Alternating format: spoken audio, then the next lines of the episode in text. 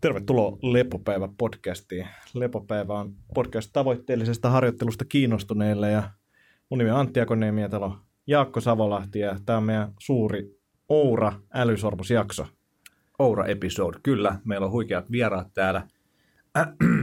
Growth Marketing-tiimin vetäjä Mario Piirto ja Senior Sleep Specialist sekä vuoden 2018 unihoitaja Soile Helfors. Tervetuloa.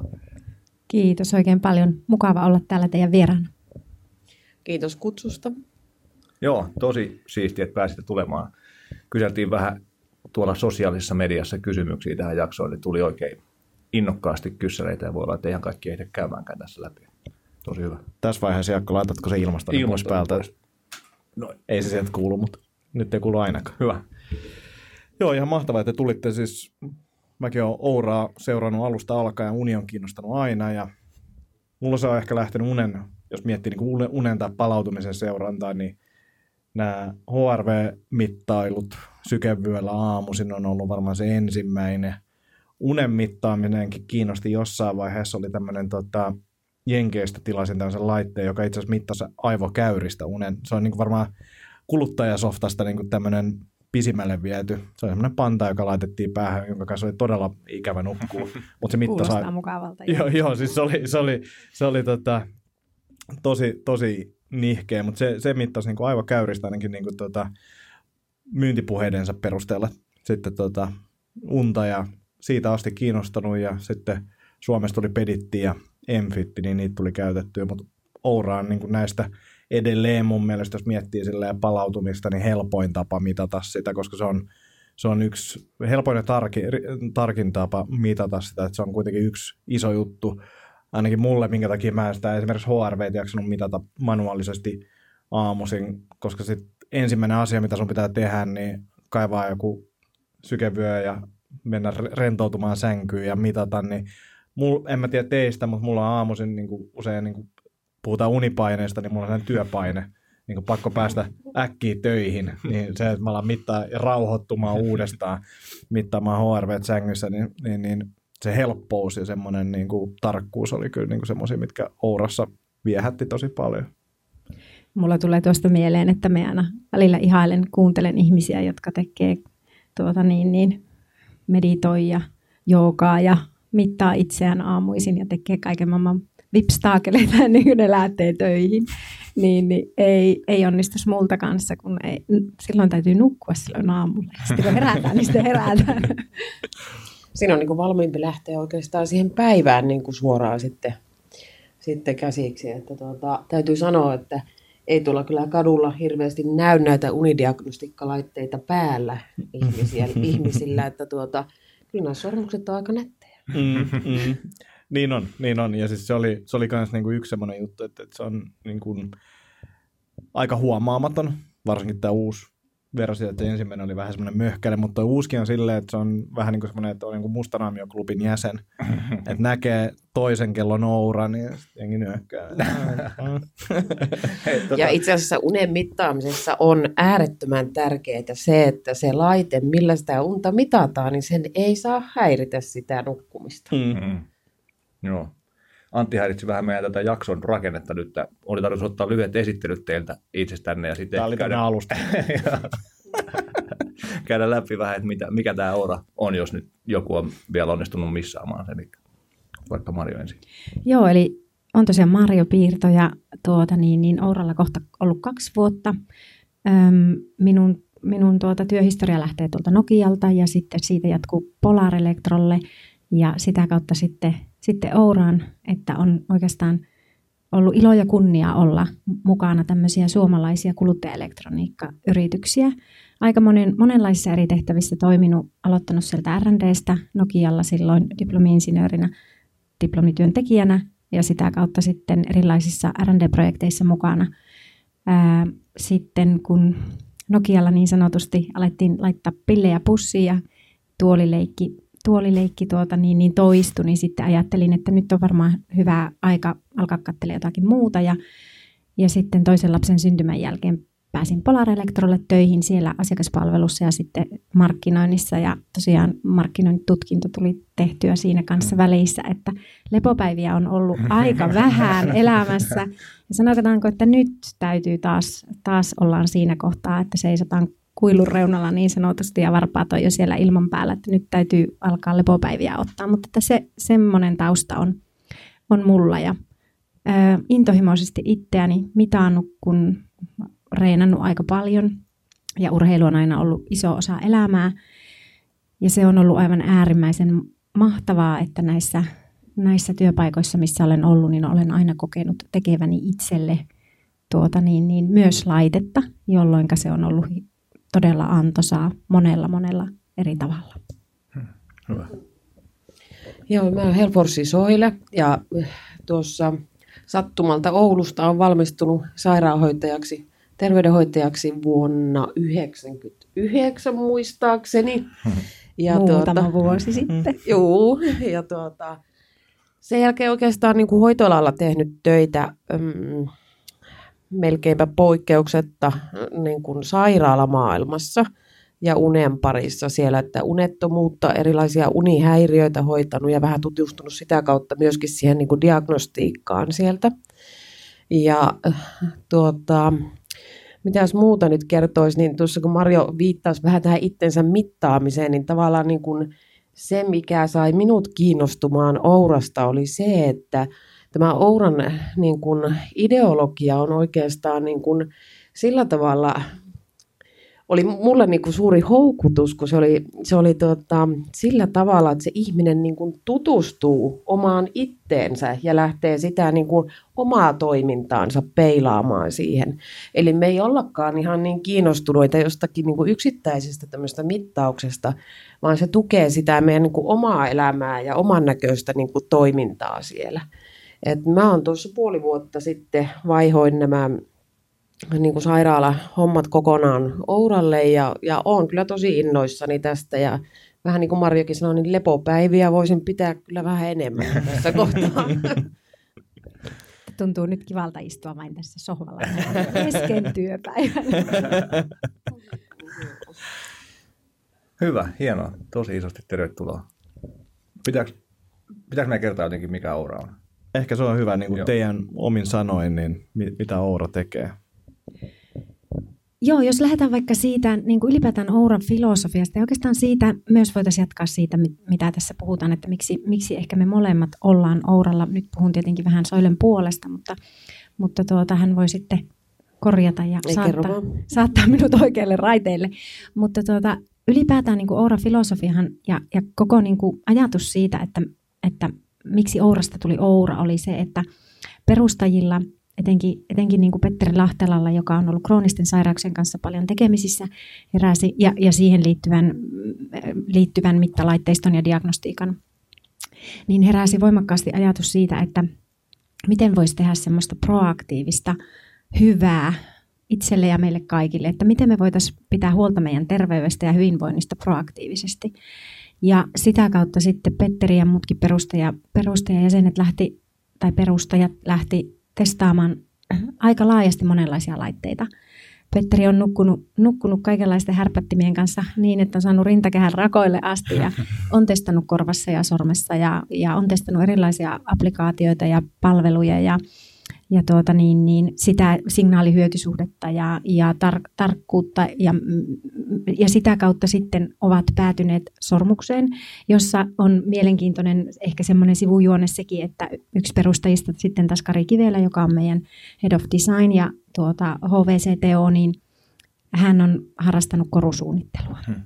Ja sitten palaset loksahtavat paikoilleen, että meillä on käessä kaksi suurta valtimoa, joiden kautta on on tuota niin, niin, niin sanotusti aika helppoa tai helppoa ja helppoa, mutta hy- hyötysuhde siihen, että saadaan tarkasti signaaleja mitattua, niin on ollut hyvä. Ja siitä koko Oura, Oura on tuota sitten läh, niin sanotusti ourautunut, eli että se tuote, tuote on tuota niin, niin, syntynyt. Ja sitten sit siitä vielä siitä, että että silloin vielä 2013, kun Oura on perustettu, niin ehkä se semmoinen itsensä puskeminen ja suoritusaikainen, suoritus suorituskeskeisyys ja suorit, suorituksen aikainen mittaus on ollut vielä se valtavirta. Mm. Eli Orhan on aika paljon joutunut perustelemaan ja kertomaan ihmisille, että miksi me vähän niin kuin ujaa sitä valtavirtaa vastaan, että miksi me puhutaan siitä levosta ja palautumisesta.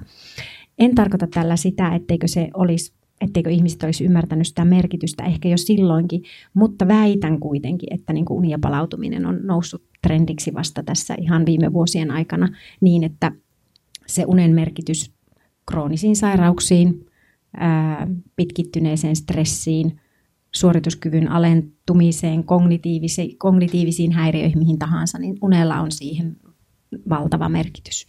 Ja sitten tässä on mun mielestä mielenkiintoinen, siis on harrastuksen puolesta CrossFit-valmentaja kolmessa salissa. Pyöritetään kolmeen saliin ja siinä näkee kaiken näköistä ihmistä ja niin kuin isoa massaa, niin se on mulle ollut selkeä viimeiset viisi vuotta, että, että, että se, että jos me tehdään kaikki neljä nyt samat harjoitus, tunnin harjoitus, tehtäisiin se vielä sillä, että se on yhtä kuluttavaa kaikille, että se on vaikka X jotain yksikköä, mutta kaikki tekee saman harjoituksen samoilla tehoilla, samoilla painoilla, mutta se vie sen tunnin, niin meillä on 23 tuntia siitä sitten seuraavaan päivään eteenpäin aikaa. Se rasitus on yksi juttu, mutta suurelle osalle niin ne elämäntilanteet ja unenmäärät ja ruuat ja kaikki muu, se 23 tuntia, siellä on aika monta muuttujaa. Niitä on paljon mielekkäämpää niin kuin mitata tietyssä mielessä kuin sitä yhtä tunnin jaksoa. Kyllä me suurin piirtein tiedetään ja niin kuin fiiliksestä pystyy lukemaan, että kuinka poikki mä olin sen treenin jälkeen ja kuinka paljon mua sattuu seuraavana päivänä, mutta mielenkiintoisempaa on niin kuin oikeastaan sitä palautumista seurata ainakin tälleen, niin kuin siellä on niitä muuttujia enemmän kuin siinä yhdessä treenissä. Joo, ja itse niin kuin allekirjoittaa tuon ennen kaikkea omalta kohdalta, että se vakuuttuminen Ourasta syntyi just tätä kautta, että on aina harrastanut paljon liikuntaa ja, ja liikkunut paljon ja mitään itseä liikuntasuorituksen aikana, edelleenkin mittaan itseä liikuntasuorituksen aikana, mutta aika hyvin sitä jo tietää sen, että mitä minun syke just nyt on ja mikä minun vauhti nyt on niissä lajeissa, mitä, mitä harrastaa kohtuu paljon. Mutta sitten se 23 muuta tuntia. Ja sitten se, että m- miten ymmärtää, että jos harjoitus, harjoituspäiväkirjassa lukee, että tänään tehdään hiittireeni tai tänään vetää maksimit ja sitten ei olekaan hyvin palautunut, niin ei mulla ainakaan koskaan käynyt mielessä skipata sitä reeniä. Sinne Niinpä. mentiin ja se reeni tehtiin, mutta nyt on toisi. Joo. Niinpä. Ja sitten jos ajattelee, että meillä on semmoista niin kuin suorittamista vaativia asioita hirveä määrä päivän mittaan. Että se olisi niin kuin tärkeää, että siitä enää siitä unesta ei tulisi semmoista suorittamista. Että se mm. ei olisi enää se niin kuin juttu. Että jotenkin tuntuu, että se semmoinen niin kuin hyvälaatuinen uni, niin se saa kyllä viitteitä siitä, että se vaan huononee sitten sen myötä. Toi, toi on mielenkiintoinen. Mä oon leikkinyt siis ajatuksella silleen, että kun menee nukkumaan, että yrittäisi ajatella, ei se, niin kuin mä ymmärrän sen unen tärkeyden, mutta enemmänkin silleen, että et, et, nyt mä antaudun tälle palautumiselle ja se niin kuin tapahtuu itsestään ilman, että mun pitää niin kuin jotenkin ponnistella tai muuta. Ja se, se plus se, että mä luen kirjaa ennen kuin mä menen nukkumaan, on mulle ehkä semmoisia tärkeimpiä unenlaatuun vaikuttavia asioita. Ja toki se päivän kuormitus kanssa, mutta että tavallaan että siitä, siitä kun halutaan nollata, niin, niin kuin yksinkertainen ajatus vaan, että jotenkin antautuu sille levolle, eikä jotenkin sille väkisin yritä saada paljon syvää unta. Täytyy niin. sanoa, että on, onnittelut siitä, että sä oot niin kuin löytänyt semmoisen tavan, mikä sua rauhoittaa, että välttämättä joillekin se sama lukeminen ei näyttäy semmoisena, että nimenomaan tässä, että niin kuin oivalletaan se, että mikä näihin omiin lukuihin niin kuin vaikuttaa täällä. Ja, ja, ja mä en olisi fiiliksen pohjalta mä en olisi uskonut sitä, enkä mä olisi uskonut, jos joku olisi sanonut, että hei, että tämmöinen niin kuin tuntikirjan lukemista ennen kuin menet nukkumaan, niin vaikuttaa paljon. En olisi uskonut. Se piti vaan niin kuin nähdä niitä lukuja ja sitten alkaa niin kuin toistamaan, että tapahtuuko tämä uudestaan ja mitä jos mä nyt ensi yönä luekkaan tai illan luekkaan kirjaa, mitä sitten tapahtuu. Niin sitten alkoi vaan niin kuin hiljaksi uskoa, että ei, tämä toistuu koko ajan. Mm. Yhteen asiaan mun kyllä täytyy tuossa kohtaa tarttua kuitenkin näin niin kuin unihoitajan niin kuin näkövinkkelistä, että, että tuota, ehkä se, että jos sä sängyssä luet siellä kuitenkin, niin mä suosittelisin, että sä lukisit muualla kuin siellä mm. sängyssä. Mm. Eli mm. Luet ensin ja sitten kun tuntuu, että nyt mulla on semmoinen unelias olo, niin sitten vasta sinne nukkumaan. Se on Niin... niin, Se sänky ja niin kuin nukkuminen yhdistys toisiinsa mahdollisimman paljon ja hyvin. mulla menee ehkä niin kuin alle viisi minuuttia usein. No kuin niin, nukaan. no niin, selvä, selvä. Kirja tippuu naamalle ja sitten se on siinä. Mutta jos palataan Ouraan Mm. vielä, vielä hetkeksi ja siihen, että siihen kysymykseen, niin O- Ourahan Antti jo tuossa mainit, mainittikin, niin myös, myös yksi tosi tärkeä asia siinä, niin kuin Oura, Ouran filosofiassa on ollut se, että sormus on ei välky, ei vilku, ei värise, ei, ei vaai oikeastaan huomiota, huomiota päivän aikana. Sormuksessa tapahtuu kaikki mittaus. Sitten kun ollaan täällä Suomessa, niin sillä voi olla pakkasessa ja sillä voi uida ja sillä voi käydä saunassa. Eli se on niin sanotusti tehty kestämään olosuhteita, missä ihminenkin kestää ilman apuvälineitä. Eli siinä, siinä mielessä sormus on aika todella, niin kuin sillä lailla huomaamaton ja on ajateltu, että se olisi niin kuin semmoinen vähän niin kuin semmoinen kumppani, joka kul- kulkee hiljaa, hiljaa mukana ja, ja pääsääntöisesti on tukemassa sinua, ei niinkään pesservisseröimässä ja että elämä on tehty elämistä varten ja, ja tuota niin, niin me yritetään sitten positiivisesti coachata ja antaa vinkkejä siitä, että miten meistä jokainen voisi saada paremman arjen itselleen. Just näin, eli siinä varmaan tuli itse asiassa tiivistettynä se, että mitä minä teen Ouralla. Eli, eli nimenomaan niin kuin sitä viestintää sinne tuota, ihmisten niin kuin elettäväksi, mitä, mitä siellä sen Ouran applikaatiossa näkyy, että sieltä kauttapa se tulee tämä asia esille. Toi on mun mielestä hienoa, että puhuit just, että ei välky ja näin poispäin, ja te olette mennyt jopa niin syvälle sinne, että ilmeisesti Bluetoothia ei ihan hirveästi edes käytetä nykyään yön aikana, että, että olettaen, että siitä olisi jotain haittaa, en tiedä onko haittaa, epäilen, että ei ole haittaa, mutta silti sitä on, sekin on niin kuin minimoitu, niin se oli mun mielestä aika hieno homma. Joo, se on, en muista nyt tarkkaan, mutta alle viisi minuuttia, alle viisi minuuttia jotakin, vai oliko kolme, vähän päälle kolme minuuttia, mitä, mitä päivän aikana Bluetooth mainostaa itseään. Ja sitten kun kaikki laskenta tapahtuu sormuksessa, niin applikaatio on vain niin kuin datan visualisoimista varten. Eli sitten nähdään sieltä ne omat graafit ja insightit. Ja, ja sitten myös on ollut meille aina tärkeä feature, että sen saa sitten myös lentokonetilaan ja se toimii ihan samalla lailla, että sitten, sitten tuota, niin, niin, niillekin, jotka ei halua sitä Bluetoothia käyttää ollenkaan, niin heillekin on sitten vaihtoehto. Joo. Miten se muuten itse asiassa lentotila, miten siitä pääsee pois? niin kuin sitten mä mietin, että se on sormus, missä ei ole mitään käyttöliittymää, niin miten sen saa takas päälle? Applikaatiosta löytyy siihen vähän apua niin Okei, applikaation no niin. kautta. Joo, Joo. joo. joo. Hei tota, Ourasta, m- miten te näkisitte, että mitkä on niin kuin ne, tai missä se on parhaimmillaan teidän mielestä? Tietenkin vähän tästä jo puhuttiin siitä, mutta, mutta mitkä on teidän mielestä niin kuin ykkösjutut, missä Oura voisi olla ihmisille avuksi ja ehkä sitten toisaalta myös se, että mihin se ei välttämättä ole sovelias työkalu tai mihin te näkisitte, että sitä ei ehkä kannata yrittää käyttää. No tuo, jos ajattelet, missä Oura on hyvä, niin minun mielestä nimenomaan siinä ihmisen käyttäytymisen ja toimintojen ymmärtämisessä. Se on niin kuin se minusta kaikista tärkein asia. Tietysti ei saa väheksyä sitä, että siellä on erittäin tarkat nämä niin kuin mittausasiat siellä taustalla. Siinä Oura on todella hyvä. Ja se, että jos niin kuin äskenkin vähän viitattiin siihen, että miten tämä niin kuin muotoilu ja design, niin onhan tämä nyt aivan älyttömän kaunis sormus, jota niin kuin ihan ylpeydellään kantaa. Joo, ja mie myös mietin, mietin sitä siitä, siltä kan- kantilta, että me, meitä, on, meitä on moneksi ja meillä on erilaisia tarpeita ja erilaisia haaveita ja tavoitteita elämässä.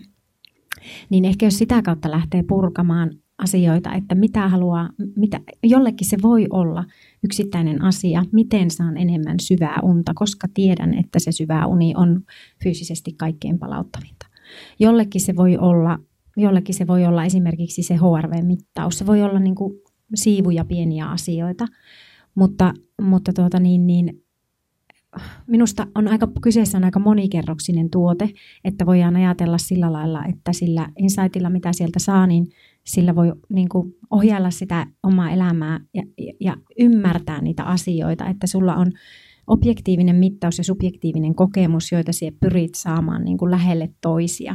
Ja sitten, sitten saat siitä vahven, vahvistuksen vielä sillä tavalla, että alat oppimaan niitä asioita, että nyt minusta tuntuu hyvältä ja myös dataakin kertoo sitä, että nyt minusta tuntuu hyvältä, niin se jotenkin myös ajaa kohti semmoista ikään kuin vähän semmoista positiivista luuppia. Mm. Mutta aika minun mielestä monikerroksinen tuote ja tosiaan huomioi sen 23 tuntia ainakin todella hyvin, myös ehkä sen 24 tuntia, mutta tuota, ja siitä voidaan, siitä voidaan puhua, puhua, että ehkä sitten jos haluaa mitata sitä liikuntasuorituksen aikaista sykettä ja haluaa si- et, nimenomaan siihen laitteen, niin sitten se voi olla joku toinen mm. laite kuin Oura, koska Oura ei mittaa niitä esimerkiksi sykettä harjoituksen aikana. Mm. Tavallaan niin kuin, siinä onkin kyse just niin kuin eri, vähän niin kuin eri asiastakin. Eli tuota, mitataan sen harjoituksen aikaista sykettä. Et niin kuin joku sanotaan vaikka pulssi 120 on mulle täysin eri asia kuin vaikka kaikille teistä. Et, et, sillä tavalla näitä ei saa niitä lukuja niin kuin lähteäkään yleistämään oikeastaan, että verrataan aina vaan siihen omaan omaan niin kuin baselineen, mikä itsellä on, niin se, se on se niin kuin turvallisin lähtökohta. Ja tuosta, mitä Soile sanoi, niin tuo minun mielestä myös aivan äärimmäisen ainakin itselle ollut käyttökelpoinen se, että ei se mitä viime yönä tapahtui, ei se mitä kaksi yötä sitten tapahtui, mutta mitä on tapahtunut viikossa, mitä on tapahtunut kuukaudessa mm. ja mitä tapahtuu vuoden aikana. Eli se, että mihin, mihin suuntaan trendit on menossa, mikä aiheuttaa, mikä aiheuttaa omassa baselineissa poikkeaman, niin se on jotenkin aika hienoa, että, että oppii näkemään ja näkee jälkikä, jälkikäteen näkee hyvin, että mitkä kesäloma on oikeasti aika stressaavaa aikaa, koska silloin ei nukuta. Mm. ja, ja sitten näkee niinku tämmöisiä tavallaan äm, kausittaisia syklejä oma, omassa elämässä ja mikä siihen vaikuttaa. Ja, ja pyr, pystyy niinku ymmärtämään, että mikä siihen vaikuttaa. Mm. Niin se on myös minun mielestä aika, aika arvokas ominaisuus Ourassa. Kuinka paljon tota, sitä päivän aikaista dataa käytetään hyväksi, koska se, silloin kun mä käytin Ouraa, niin mä tein itse asiassa vain silleen, mä käytin sitä vain öisin tai iltaisin ja öisin. Niin mistä, mistä kaikesta mä jäin paitsi? No totta kai se sinun aktiivisuus vaikuttaa, vaikuttaa sie, siellä sitten niin kuin yössä ja, ja taas niin päinvastoin. Ja esimerkiksi yksi semmoinen, yksi semmoinen, minkä voi nostaa esille, niin mehän annetaan aktiivisuustavoite, päivittäinen aktiivisuustavoite sinun palautumisen perusteella. Eli ei anneta, että 100 aktiivista minuuttia viikon aikana tai 10 000 askelta, vaan perustuen siihen palautumiseen annetaan niin kuin kävelykilometreissä ikään kuin se sulle se aktiivisuustavoite. Ja jos sitä noudattaa, niin sitten readiness se ainakin alkaa näkymään. Okay. Eli tavallaan sitten myös jos jos crossfittaat oikein aktiivisesti koko ajan kahdeksan tuntia, kahdeksan tuntia, kahdeksan tuntia viikossa, kahdeksan tuntia päivässä, tai mitä, mitä se nyt sitten ikinä onkaan. Että jos tavallaan vetään, vetään niin sanotusti aktiivisuusöverit, mm. niin se näkyy kyllä sitten ta, sit siellä Redineksessä. Ja, ja, ja sitä kautta sitten vaikka nukkusitkin hyvin, niin sulla on aktiivisuusbalanssi sitten pielessä. Joo. Ja sekään ei ole hyvä. Niin kyllä se on semmoinen mä en tiedä, pyhä kolminaisuus.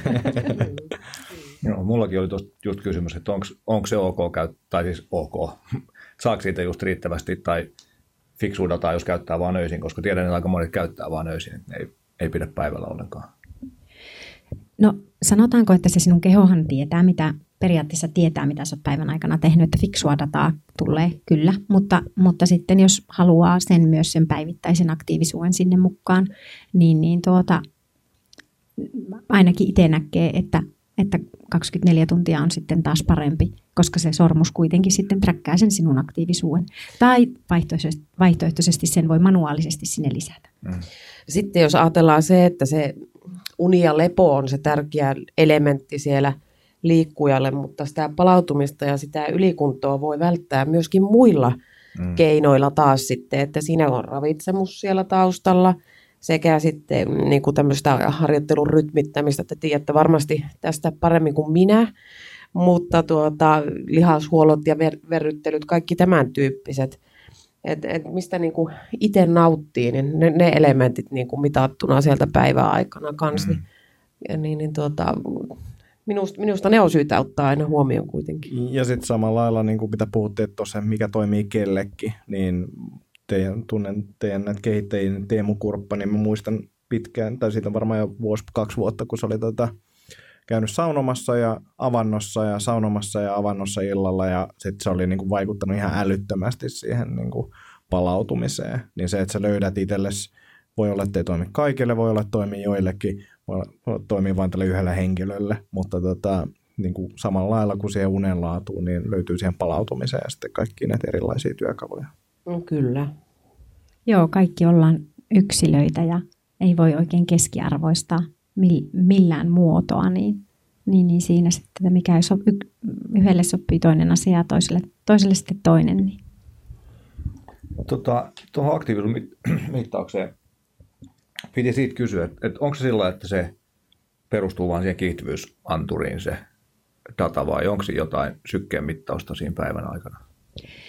Me ei päivän aikana mitata, mitata tällä hetkellä sykettä. Joo. Uusia ominaisuuksia on tulossa, tulossa ja niistä, niistä on oikeastaan jo kerrottu, että voidaan sitten voidaan ehkä palatakin siihen, mutta voidaan mitata sitten niin kuin, ää, tämmöistä palautumishetkeä, eli esimerkiksi meditoidessa, jolloin laitetaan mittaus päälle ja siitä saa sitten HRVn ja, ja tuota niin, niin leposykkeen sen, sen mittaushetken aikana, mutta sykettä ei muuten niin kuin mitata päivän aikana, että ää, no Ourassa on tuo kiihtyvyysanturi ja sitten gyroskooppi, eli mittaa myös positioita, että asentoja.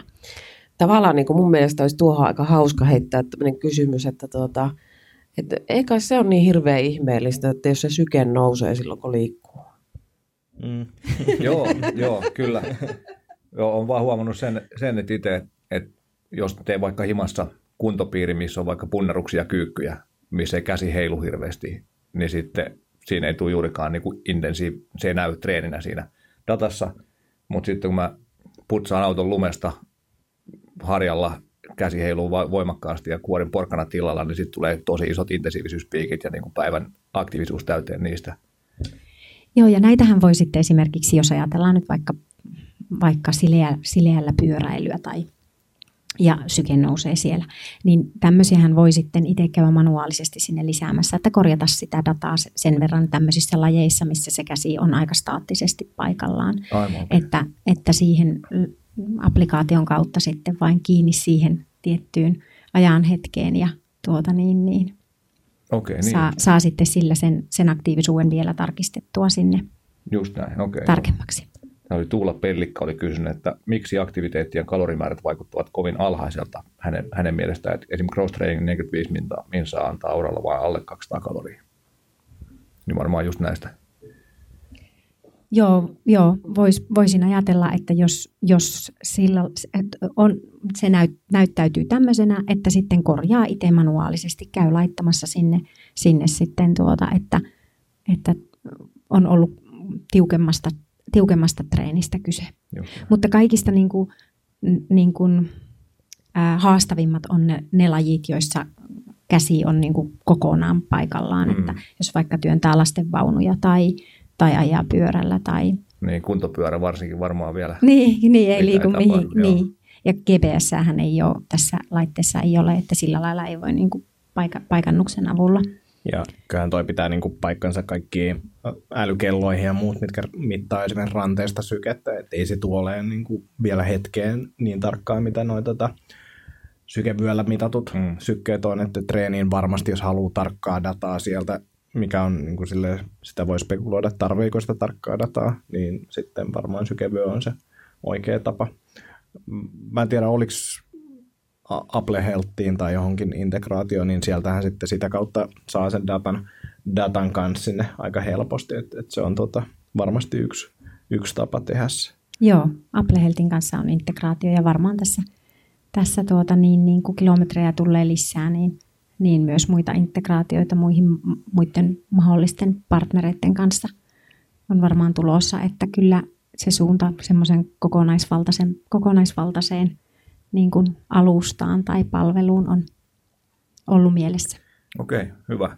Mä otan tähän väliin, tähän liittyen, liittyen kysymyksen, mihin ehkä vastattiin jo, mutta, mutta tota, mun vanha pomo Eku laittoi laitto mainitsi kyssäri, että äh, huomasin, että kysyit Oura-kysymyksiä tässä yksi, vaikka oikeasti tulee kaksi, mutta kuitenkin Minulla on ollut Oura noin viikon, tosi hyvän tuntuinen gadget. Nyt katson Ouran tietoja kännykän näytöstä. Onko olemassa web-sovellusta, josta voisin katsella samoja tietoja tietokoneelta? Ja sitten kaksi, saanko johonkin heittomerkeissä web-sovellukseen siirrettyä Ouran tiedot ja esim. päivittäiset vaakalukemat, kehonpainon koostumus yömässä. Nythän on semmoisia vaakoja, jotka tuuppaavat tiedot nettiin. Joo, eli äh, meillä on myös se pilvipohjainen palvelu, johon, joka on ainakin toistaiseksi vielä myös, myös ilmainen palvelu. Eli sieltä pystyy tekemään myös pystyy tekemään aika mon, mon, monenlaisia erilaisia korrelaatioita jopa. Eli meidän nettisivujen kautta, ää, en muista osoitetta, mutta... mutta mä veikkaisin, että se on cloud.oura.com. Niin se on, se on juuri näin. Joo. Se on juuri joo. näin, kiitos. joo. Niin, niin sieltä, ja se, ja se sama, sama periaate periaatteessa toimii, että jos on vaikka joku valmennusporukka, ja ää, valmentaja haluaa seurata isomman ryhmän dataa, niin pääsee sieltä näkemään sitten, että miten tiimi, tiimi tänä päivänä tuota, niin, niin on nukkunut. Mm. Ja esimerkiksi tuohon, mitä Antti, Anttikin alussa viittasi siihen 23 muuhun tuntiin elämässä, niin esimerkiksi Juha Malisen kanssa on käyty paljon keskustelua siitä, että, että nuorten harjoittelussa, nuorten äh, niin kuin junioreiden harjoittelussa, niin sillä on aivan äärimmäinen merkitys, että mitä ne nuoret tekee sen 23 muuta mm. tuntia. Että se valmentaja viettää niiden kanssa sen tunnin tai kaksi tai kolme päivässä ja sitten ne nuoret huitelee menemään, missä sattuu. Ja välttämättä ne, se muu elämä ei tue sitten sitä, sitä vaativaa harjoittelua. Mm. Niin, niin, niin semmoiseenkin se cloudipohjainen työkalu sitten tarjoaa, tarjoaa avun, että jos on, on joku PT, jolla on valmennustiimi tai valmentaja, jolla on valmennustiimi tai, tai vaikka corporate wellness mm. ohjausryhmä tai jotakin, niin semmoinen palvelu on olemassa. Ja onko tullut semmoista ominaisuutta, että valmentaja voi painaa sitä summeria, että nyt nukkumaan tai huudella mikrofonin Sähkösokkeja. Laitetaan listalle. Mutta itse asiassa tuosta, tuosta tuli niin joukkuepeleissä vaan mieleen, että itse asiassa onhan sillä valmentajalla se nappi, jos ei saa peliaikaa se seura pelava. Toi oli hyvä. Joo. Mutta joo, siellä cloudista löytyy ihan älyttömästi sitä dataa ja se pystyy just katsomaan esimerkiksi, että miten vaikka syvän unen määrä on kehittynyt tietynä ajanjaksona ja kaikkea tätä. Että se, on, se on kyllä, tota, kannattaa käydä katsomassa, jos se ei vielä käynyt. No joo, pitää käydä. Mä muistan, että mä yritin joskus mennä sinne, mutta sitten tuli joku varmaan typotin jonkun salasanan tai vastaava, eikä mm, päässyt kirjautumaan. Puhelin oli varmaan. tota... Invalid user, sitä kutsutaan. Puhuit siitä, että, on tulossa uusia ominaisuuksia. Tämä palautumishetki juttu on yksi niistä, vai oliko tämä palautumishetki jo ulkona? Joo, ei, ei ihan vielä, mutta, mutta tuota, niin, niin toivottavasti, toivottavasti tosi pian. Eli, eli tosiaan semmoinen, no kul, kulkee tällä hetkellä nimellä Recharge, mutta voi olla, että, että tuota, niin, niin, ominaisuuden nimi, nimi vielä muuttuu tai tunautuu, mutta kyse siis on siitä, että voi aloittaa esimerkiksi, jos haluaa meditoida, niin sen meditaatiohetken aikana mitata HRVtä ja, ja tuota niin, niin leposykettä. Eli käynnistetään se mittaus ja sitten, sitten kun on tämä tavallaan palautumishetki on ohi, niin sitten manuaalisesti sammutetaan se mittaus ja siitä tulee välitön palaute sitten, että pääsikö, se, pääsikö niin sanotusti se, se siinä, siinä hetkessä – palautuminen millä tavalla niin kuin käyntiin. Ja, sama, ja samahan voi tehdä vaikka esimerkiksi niinkin, että jos on tehnyt kovan reenin, niin haluaa vaikka kahden tunnin päästä siitä katsoa, että miten keho on palautunut mm. siitä treenistä. Niin on demand mittauksella sitten pääsee vähän kärrylle siitä. Että ärsyttävän fiksu tapa lähestyä tuota ongelmaa, koska mä oon miettinyt, että niin kuin mun toive olisi ollut se, että, että HRVtä mitataan niin kuin päivän läpi ja tietäisi, että koska on ollut stressipiikkejä ja muita. No taas vähän sama juttu kuin se, että kuinka kova se treeni on niin joo, stressi on siellä, mikä se ratkaisu siihen on, niin on niin kuin tällaiset lepohetket. Mm. Niin sen sijaan, että mulle annettaisiin se, mitä me pyydetään, tai mitä mä haluan, niin mä saan sen, sen niin kuin, että, että tällaisia hetkiä tänne, sä saat siinä vähän myös sitä, että missä se sillä hetkellä se stressitaso on ollut ja paljon se vaikutti. Että ohjataan tekemään oikeita asioita sen sijaan, että vaan saisi kaiken mahdollisen datan, mitä ei ehkä osaisi sitä edes käyttää. Tässä kohtaa on kyllä pakko sanoa, että kiitos otamme tuon ko- valtavana kohteliaisuutena firmana vastaan. Että, että kyllä niin kuin on ajatusta paljon takana näissä asioissa, että, että pyritään, pyritään niihin ratkaisuihin. Ja tämä on mun mielestä mielenkiintoinen myös siinä mielessä, että jos miettii teknologia näkökulmasta, niin teillä on tietyt rajoitteet, että teillä on akun kestoon jotain ja se ei nyt mahdollista sitä, että mitattaisiin koko päivän ajan, mutta niistä rajoitteista, sit kun niiden pe- varassa pelataan, niin löytyy innovatiivisia ratkaisuja, että tässä se olisi just tommoinen, että kannustetaan siihen niin kuin lepohetkiin, niin se on mun mielestä Kyllä mahtavaa. tavallaan niin kuin kaikkien tämmöisten niin kuin hyvien aikomusten niin kuin elämistä teoiksi, että se, on, Mm. se on nimenomaan niin kuin sitä kannustamista. Tuo oli hieno kommentti. Onneksi se on nauhalla. mutta, mutta tuosta tuli vielä mieleen se, että ei, niin kuin nyt, nyt Ourassa akku kestää sen, sen viikon ja, ja siinä mielessähän se on arvostettu ominaisuus, koska mikä muu, missä muussa laitteessa sulla kestää viikon akku. Kaikki muut on, itselläkin on Apple Watch ranteessa ja joka yö se on laturissa. Mutta sitten se, että mitä, ja mitä myös Antti sanoit siitä, että, että se vain on nyt niin, että, että sillä, sillä, jos haluaa sitä liikuntasuorituksen aikaista sykettä mitata, niin se, se vyö on siihen se oikea ratkaisu.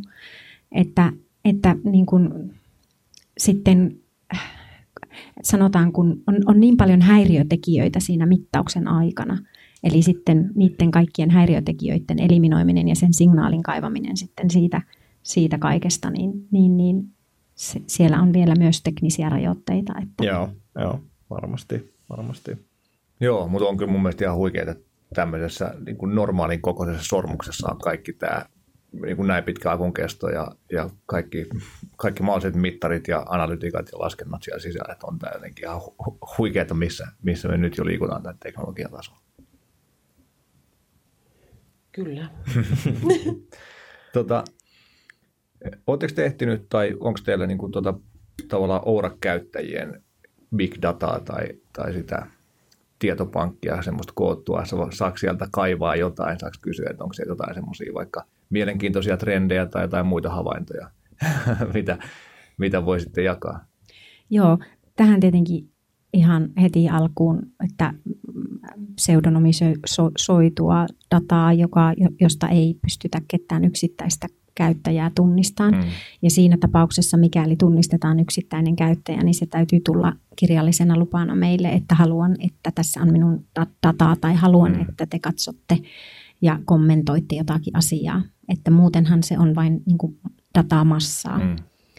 Ja tuota niin, niin mielenkiintoisia löytöjä, löytöjä on ja varmasti jatkossakin, että kyllähän niin kuin on miljoonia öitä dataa.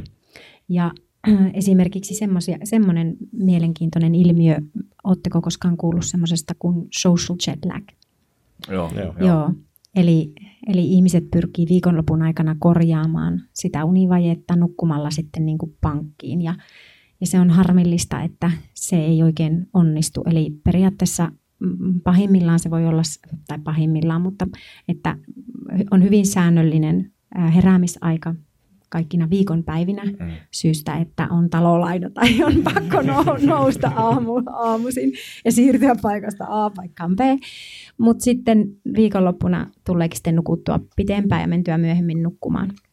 Jolloin sitten ollaan esimerkiksi semmoinen ilmiö havaittu, että niillä ihmisillä, joilla se joilla se säännönmukaisuus siinä elämässä säilyy viikonlopun yli, niin niiden esimerkiksi leposyke on huomattavasti alhaisempi. Molemmissa ryhmissä alhaisin leposyke on tiistai, jolloin jostakin syystä elimistö on palautunein molemmissa ryhmissä, hmm. mutta, mutta ne social jet laggerit, ne lähtee huomattavasti korkeammasta leposykkeestä liikkeelle sitten viikonlopun jäljiltä, kun ne, joilla on säännönmukainen elämänrytmi. Ja tästä ehkä Soile voisi jatkaa, että kuinka tärkeä se oikeastaan näin yksinkertainen asia on. Kyllä se vähän näin on, että tuota, eikä vaan vähän, vaan aika paljonkin sillä lailla, että se on se niin kuin unen säännöllistäminen on se kaikista tärkein asia, että tuota, siellä herätään samaa-aikaisesti ja siellä se unijakso sijoittuu itselle sopivasti ja niin kuin tämän tyyppiset, että ei niin kuin oikeastaan, no harva hyötyy semmoisista niin hirveän paljon reilummista kuin kahdeksan tunnin unista, mutta sekin on niin yksilöllistä sitten, että paljonko niin kuin kukaan unta tarvii, että paras mittari siinä on se, että niin kuin, minkälainen se oma vointi on päivällä ja, ja tuota, minkälainen se virkeys on ja jaksaako tehdä niitä treenejä hyvin ja tavata ihmisiä ja niin kuin läheisiänsä. Että yleensä se, mitä eniten ihmiset katsoo, on se, että ne ei oikeastaan elänyt sitä oman näköistä elämäänsä. Mm. Et se, se on niin kuin, sitä mä aina haluaisin tuoda esille, että, että tuota, tekisi siitä semmoista elämisen makuusta.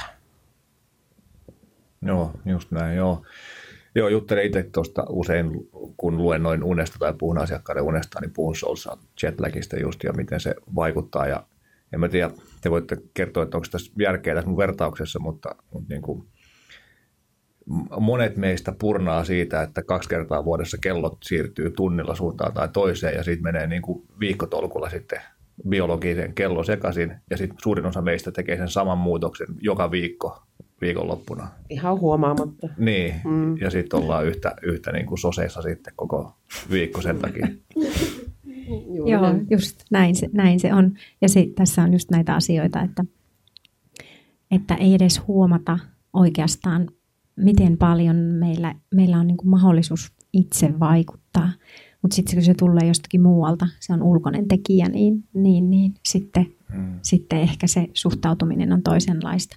Enkä tosiaan, niin kuin itsekin kuuntelin Antin tuota, kun sanoi, että on huomannut, että kirjan luku auttaa nukkumaan. Niin mullakin, miksi minä sitten aina joskus sorrun kattoon sitä Netflixiä? Vaikka minä tiedän, että se ei ole hyväksi mulle, eikä minun unelle, eikä yhtään mille. Mulla, mulla on ihan sama, mä tiedän mikä on okay. oikein, mutta siis se vaan, että Netflixin välillä houkuttaa. No mutta siinä oli se sana välillä toisaalta, miten ihanaa. Joo, ja siis se on mun mielestä tämä on hyvä keskustelu se, että kun se tulee ulkopuolelta, niin sitä on helppo syyllistää ja näin poispäin, mutta sitten niin kuin me ei kuitenkaan itse toimita kuin aikuiset ihmiset. Me tiedetään, mikä on oikein, mutta me ei vaan tehdä sitä. Niin, me aiotaan koko ajan, niin. eli meidän pitäisi oikeasti tehdä ne.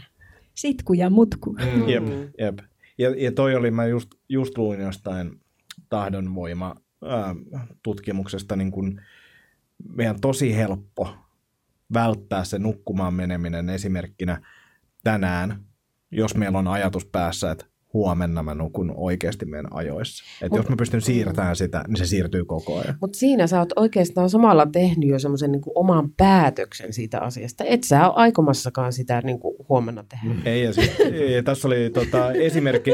niin miksi tehdä tänään jotain, mikä voi jättää huomennakin tekemättä? Niin, niin, ikään kuin vähän näin. Mutta mut tässä oli hyvä esimerkki. Tässä oli esimerkki, kun McDonald's oli tuonut salaatit menuun. McDonald'sin niin kuin hampurilaisten myynti kasvoi koska sä tuut sinne, sä oot silleen, että ah, täältä saa salaattia. Mä tilaan ensi kerran salaatin, nyt mä tilaan Big Macin. Se on niin kuin ihan hämmentävää, miten niin kuin ne aivot toimii. Joo, näin. Huijataan itteemme. Mm. Niin, niin. Vahvasti. Joo, mutta kyllä tämä vielä tuohon social jet lag hommaan niin kuin liittyen, että kyllä tämä aikamoinen palapeli on tämä ihmisen hyvinvoinnin tukeminen tämän modernin maailman vaatimusten pyörteissä ja myöskin houkutusten pyörteissä, mutta, mutta et se, että et, niin kuin herätään kuudelta ja mennään kympiltä nukkumaan, arkenakin on vaikeaa, niin saati sitten, jos pitäisi vielä lauantai ja sunnuntai tai perjantai, lauantai ja sunnuntaikin vetää vielä samalla rytmillä, niin, niin Akiksen stand-up-keikatkin pitäisi olla iltapäivästä, että siellä viittisi käydä. Mm, niinpä, niinpä. Onko meillä aamuvirkkuja ja iltavirkkuja ihmisiä, vai onko ne aamu- tai iltavirkut ihmiset vaan niin kuin laiskoja? Meillä on molempia ihmisiä. Sanotaan näin, että Hö. eniten on... eniten on Hö. Olisi ollut kiva syyllistää. Joo, kyllä. Äh, siis tämmöisessä niin, niin normaalissa rytmissä on eniten. Mitä sä, Maria, niin, aloin, aloin sanomaan, että niin, että meillä on laiskoja, aamuvirkkuja ja iltavirkkuja. Kyllä, näitä molempia. Ää, itse asiassa tämä on vähän semmoinen, minu, minussa herättää paljon tunteita tämä asia. Jos ajatellaan niitä ihmisiä, jotka oikeasti on sillä lailla, että se unijakso niin kuin vaan on sinne yöhön päin kallellaan, niin niiden oikeasti pitää koko ajan sopeutua tähän meidän yhteiskunnan rytmiin. Ja se on rasite heidän elimistölle. Mm. Mutta samaan aikaan, jos me ajatellaan, että miten näitä ää, niin kuin diagnosoidaankin näitä ihmisiä, ketkä ovat iltavirkkuja, niin meidän tulisi ottaa siinä semmoinen huomioon, että onko se ihminen esimerkiksi omalla toiminnallaan tehnyt itsestään iltavirkun niin sanotusti, vai onko hän oikeasti sitä? Mä, mä uskaltaisin väittää aika, niin kuin voi kuulostaa aika radikaaliltakin, mutta ää, sanotaan melkein puolet näistä, ketä me ää, niin kuin iltavirkuiksi sanotaan, niin voisi hyötyä siitä, että niiden unirytmi säännöllistettäisiin. Ja, ja niin kuin, tätä kautta, jos tämä ajattelee, niin ja siis mullakin on hyviäkin ystäviä, jotka on iltavirkkuja. Mut, mut siis sille, et Onko et heillä aamulla töitä? On, on, mutta sille, että et sä voi Joo. nukahtaa, jos sä oot tietokoneella. Niin kuin ei, et sä, ei, se, se ei vaan toimi Kyllä. silleen.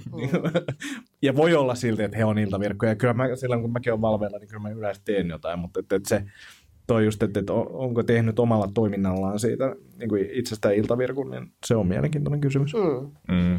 Mutta ylipäätään tuo niin kuin sirkadian rytmi, vuorokausirytmi ja vuorokausirytmien vaihtelut meissä, niin se on kyllä niin kuin hirvittävän mielenkiintoinen konsepti sinällään, että kyllähän se aiheuttaa monenlaisia, että jos vaikka puoliso on eri rytmissä, niin, niin että siinä on niin kuin monenlaisia asioita, Kyllä. mitä, mitä huomioi. Ja, ja, sitten, ja sitten se, että jos sen oppii tunnistaan, niin sitten taas myös sitä pystyy käyttämään tosi paljon hyväksikin. Eli järjestämään sitä omaa päivää sillä lailla, että ne leijonat, jotka on niitä aamuvirkkuja, niin ne he- herää jo kuuelta ärj- ärjymään ja osoittamaan paikkaansa maailmassa. Ja, ja, Mutta sitten kymmeneltä ne alkaa hiipumaan. Mm. Kun taas sitten esimerkiksi sudet, jotka on niitä iltavirkkuja, niin ne rupeaa sitten ulvomaan 12, jä- 12 jälkeen, jolloin ne on niin kuin ehkä kahdelta parhaimmillaan.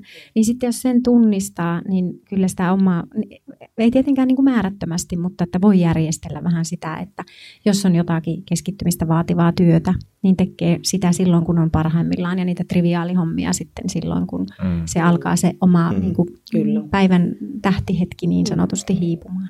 Kyllä se hirveän tärkeää on, että se olisi niin kuin se meidän biologinen sisäinen kello olisi niin kuin synkassa sen kanssa, mitä me tehdään. Että me anneta sitä niin kuin tahtia tavallaan niin kuin koko ajan taota niin kuin epäsynkkaa. Että eihän mikään konekaan kestäisi semmoista. Mm. Näkeeks, tai itse asiassa varmaan ei näe vielä, mikä on se oma vuorokausirytmi Ourasta, mutta että, tuleeko se jossain vaiheessa silleen, koska mä mietin sitä, että jos haluaa sitä siirtää, jos siihen haluaa jollain tapaa vaikuttaa, että nythän sieltä tulee, niin kuin mullakin yksi oppi Ourasta oli se, että menen vähän myöhemmin nukkumaan. Mutta tota, että sekin tilanne varmaan elää ja siihen pystyy vaikuttamaan. Olisi kiva tietää että tavallaan, ei ehkä reaaliaikana, mutta vaikka viikon sisältä silleen, että missä suurin piirtein mennään.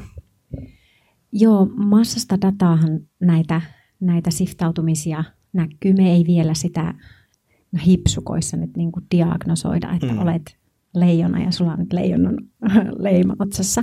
Mutta ehkä se, mistä sen, mistä sen niin kuin, mistä pääsee jyvälle siitä, niin on se nukkumaanmenoaika. Eli Orahan antaa sen ää, nukkumaanmenoaika ikkunan.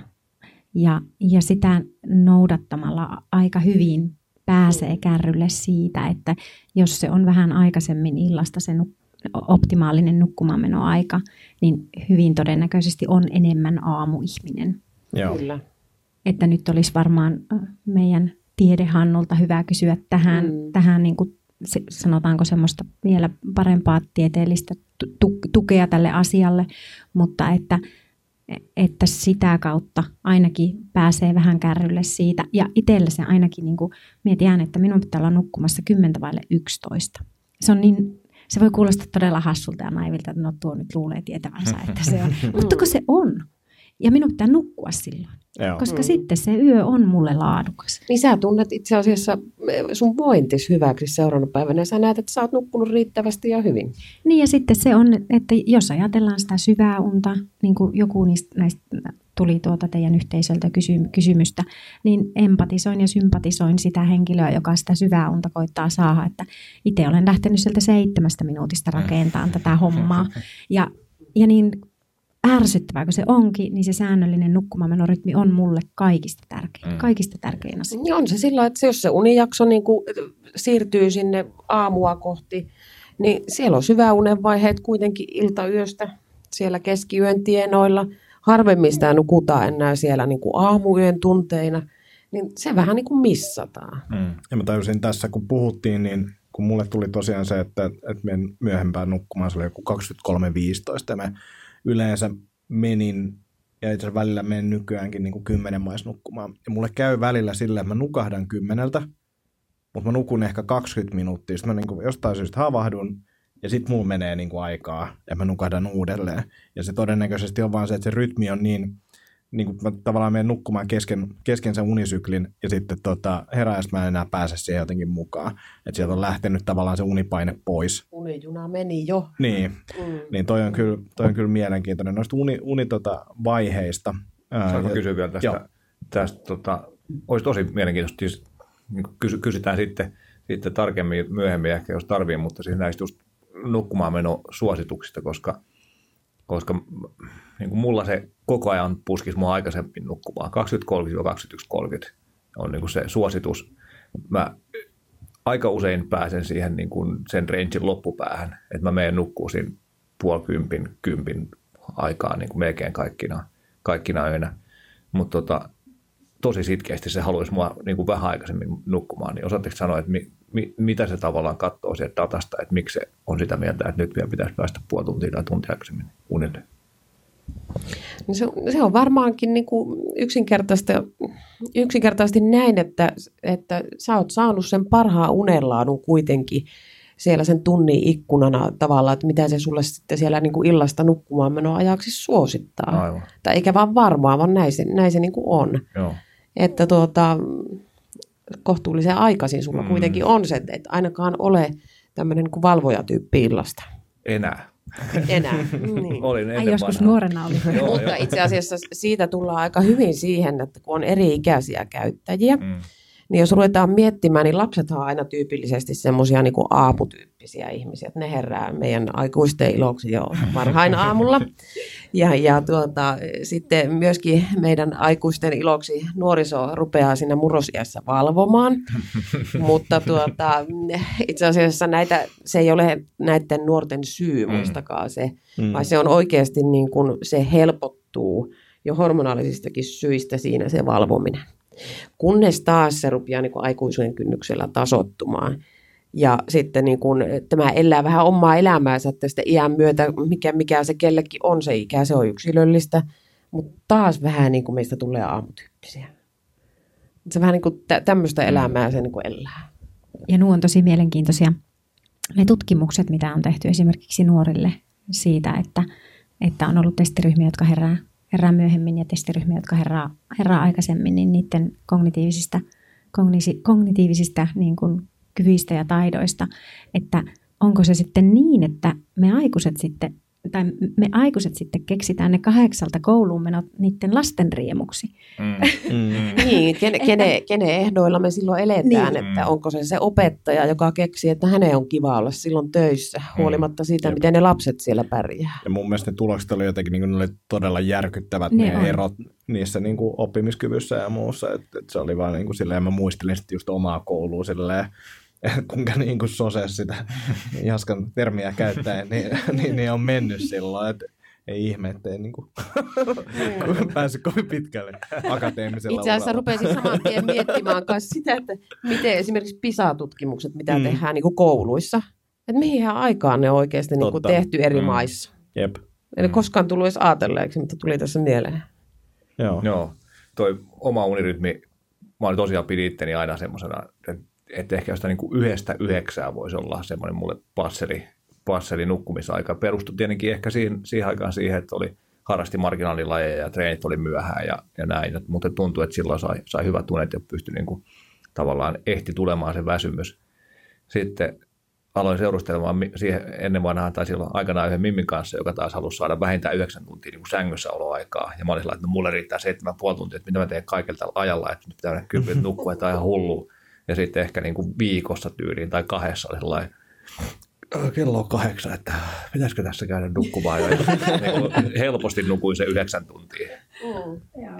Että tota, kyllä se sitten hyvin nopeasti kävi ilmi, että ehkä tämä on sitten itsellekin se parempi rytmi oikeasti. Ja se on kummallista, että ainakin mulle on käynyt niin, että me ollaan kanssa miehen kanssa äh, niin kuin muutettu muutettu tuota niin, niin, nukkumaan menorytmiä ja mennään aikaisemmin nykyään nukkumaan, niin, niin kyllä se keho sitten vain oppii ihan samalla lailla, kun se oppii pyytämään ruokaa. Mm. Ja niin se kyllä kertoo, se niin kuin tavallaan kertoo, että nyt olen väsynyt ja sitä on aika helppo sitten noudattaa. Mm. Ja sitten se oppii, ja ihan sama sit, silloin kun itse oli kroonisessa stressitilassa, niin, niin, niin enhän, en, ei se ollut mulle krooninen stressitila. Mm. Toiset sanoo, että sulla mm. on. Mm. Koska mienen nää, se oli mulle, niin kuin, mä olin oppinut jo sen. En mie tiennyt mistään paremmasta. Kunnes sitten niin kuin, oli pakko op, uskoa Ourasormusta ja Hannua. Mutta sä, sä olit tottunut siihen mm. normaalissa. Sama niin. se on niin kuin unessakin, niin mm. siihen totutaan äkkiä. Siihen, että tämä on mun normaali. Kyllä. Joo, just näin. Uusi normaali. Mm. Se oli ihan huikea. Mä en, en muista miltä vuodelta se tutkimus oli, mutta, mutta siitä, että pidettiin ihmisiä, ihmiset sai nukkua kahdeksan tuntia, kuusi tuntia tai neljä, neljä tuntia. Ja sitten tehtiin jotain niin kuin keskittymiskykyä mittaavaa testiä. Ja käytännössä niin kuin lineaarisesti kasvoi ne mokat sen mukaan sen aikana sitten, kun oli kahden viikon testi tai tutkimusjakso. Ja niillä, jotka nukkuu neljä tuntia, niin se nousi sille tasolle, kun ihmisillä, jotka ovat kaksi, kaksi ja puoli tai kolme ja puoli vuorokautta putkeen hereillä. Mutta silti ne ihmiset oli sitä mieltä, että niiden olo oli sen kahden viikon jälkeen slightly sleepy. Ja jos se oli ollut ykkösessä, niin se niiden niin kuin kokemus uneliaisuudesta, niin se oli kakkonen sitten siellä lopussa. Ja tavallaan niin kuin hyvin nopeasti tasottu. Parissa päivässä nousi ne kakkosen ja sitten tasottu kun virheiden määrä jatkoi lineaarisesti ylöspäin. Eli tosiaan se uusi normaali on tavallaan hyvä, koska me selvitään niistä pahoista jaksoista, jos semmoisia tulee, mutta sitten tavallaan huono, koska me totutaan siihen eikä opita oikeastaan enää kuuntelemaan sitä omaa kroppaa. Meillähän oli kanssa, me tehdään yliopistojen kanssa yhteistyötä ja tuolta New Yorkin yliopistosta yksi meidän yhteistyö, yhteistyökumppani oli kertomassa ja näyttämässä myös niin kuin tuloksia. Oli verrattu ihmisiä, jotka nukkuu vähemmän, tai oli tehty testejä ihmisille, jotka nukkuu vähemmän kuusi tuntia ja ihmisille, jotka nukkuu sen kahdeksan tuntia. Niin esimerkiksi niiden ihmisten aivoissa ei liiku yhtään mitään, jotka nukkuu vähemmän kuin kuusi tuntia. niin kun siellä niitä, semmoisella jollakin huoneen kokoisella laitteistolla oli tehty niitä tutkimuksia, niin siellä ei ollut heatmapissä ei näkynyt yhtään mitään. Eli ei meditoi tai... käytännössä koko ajan, syvässä meditatiivisessa tilassa. ehkä, se on, ehkä se on sitä. Ja, ja myös reaktioaika, testosteronitasot, että on niin kuin hirveästi asioita, mihin se uni vaikuttaa. Kyllä, ja sitten jos ajattelet nykyään, mitä tutkitaan niin esimerkiksi muistin vaikutuksia niin kuin uneen, niin se on niin jotenkin hirveän helppo allekirjoittaa se, että siellä, siellä voisi niin kuin nämä aineenvaihdunnallisetkin niin kuin plakit liittyä tähän asiaan. Mm. Minusta se on niin kuin selkeätä. Mm. Joo, puhdistuminen jää välistä, jos Kesken vähän. Mm. Joo. Tuossa puhuttiin niistä univaiheista, niin niihin palatakseni, joka liittyy jossain kysymyksessä oli vähän tätä samaa kanssa.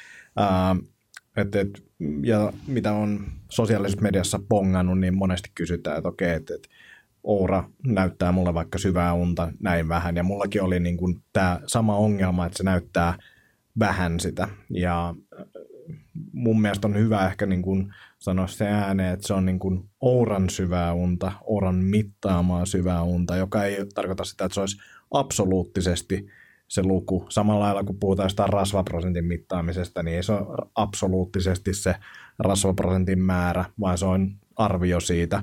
Ja tärkeää on niin kuin ymmärtää se, että vaikka se ei nyt ole vaikka sitä seitsemän minuuttia, mikä oli Marjolla se äh, alkutilanne syvässä unessa, todennäköisesti sitä on ollut enemmän siellä, mutta tota, seitsemän minuuttia, jos sen saa kasvatettua vaikka 21 minuuttiin, niin se on kasvanut. Se suunta on niin kuin tärkeä, trendi on tärkeä, että sitä muutosta voidaan mitata. Nimenomaan mä, tuo, joo, sano vaan. Joo, mä otan nämä, tässä nämä kysymykset, mitä oli tuolla joo. tullut, niin tähän samaan syssyyn, koska ne on niin, tavallaan tätä samaa, niin saadaan ne tästä pois alta. Eli, eli tota, Saija oli laittanut, että moikka Jaska, Oura-kysymyksiä kyselit. Sitten YouTube-linkki tässä Matthew Walkerin haastattelussa. Walker kertoi, että kaikenlaisten uniträkkereiden, kaikenlaisten uniträkkereiden tarkkuus etenkin unen eri vaiheiden osalta olisi aika heikkoa. Mielipiteitä tähän ja onko tehty tutkimusta esim. Oura vs. unitutkimus? Kiitos. Ja sitten Jarkko Vartiovaara vielä, että eri unijaksojen tarkkuus, erityisesti syvä uni tuntuu olevan kortilla käyttäjäfoorumien mukaan. Muut mittarit antavat ronskimmin syvää unta kuin Oura esim. Enfit.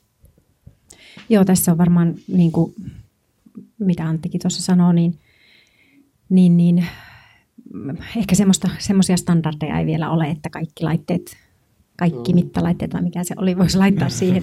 Ja semmoistakaan standardia ei ole, että tuolla ihmiset menee edelleenkään kadulla sen Unilab-protestin niin kuin mm. laitteiston kanssa. Kyllä, just näin, että, mm. että tavallaan ei laitteistojen vertaaminen toisiinsa, niin, niin se on, on tällä hetkellä kyllä äär, tai mittalaitteiden vertaaminen toisiinsa on äärimmäisen vaikea.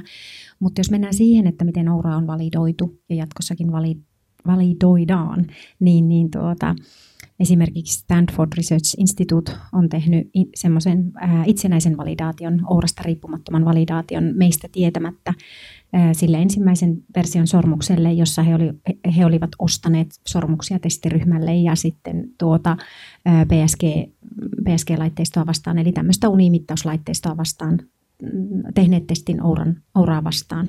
Niin, eli vähän tuota PSGtä selitän tässä. Selitä, kiitos. Joo, joo PSG on tutkimuslyhenne, eli tuota, puhutaan yöpolygrafiasta.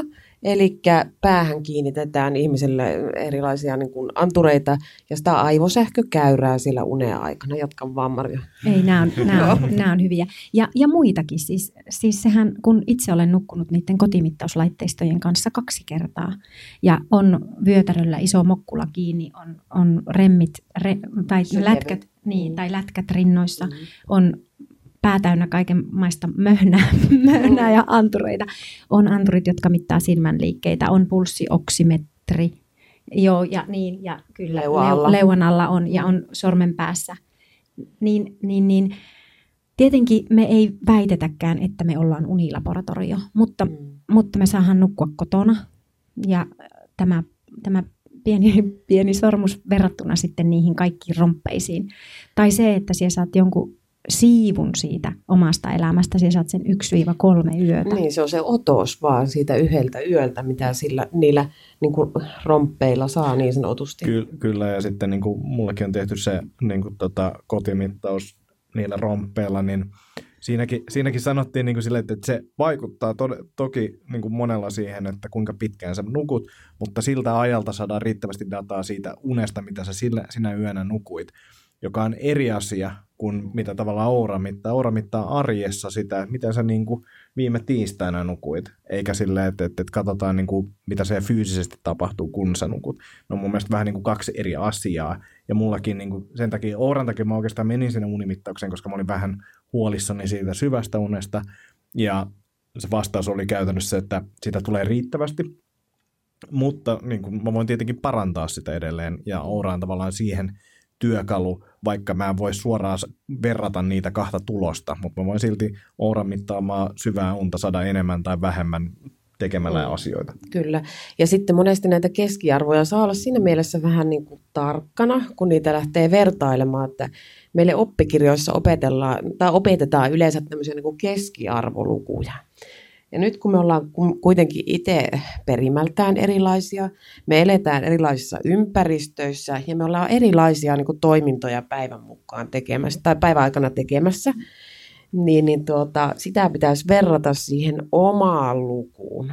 Eli niin Marjolle, joka on joskus saanut syväunta seitsemän minuuttia yössä, olisi varmaan ollut kauhu, että minä olisin tullut paukauttaa oman baselineini tässä niin kuin esiin, joka on noin vajaa kolme tuntia yössä.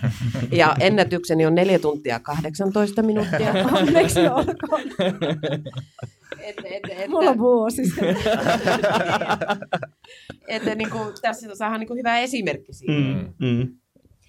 Mutta siihen, siihen teidän yhteisön kysymykseen, niin Ouraa validoidaan ja, ja, ja verrataan niin, että me työntekijät, eri tutkimuslaitokset, yliopistojen kanssa tehdään yhteistyötä ja tätä, tätä, niin kuin, tätä jatketaan.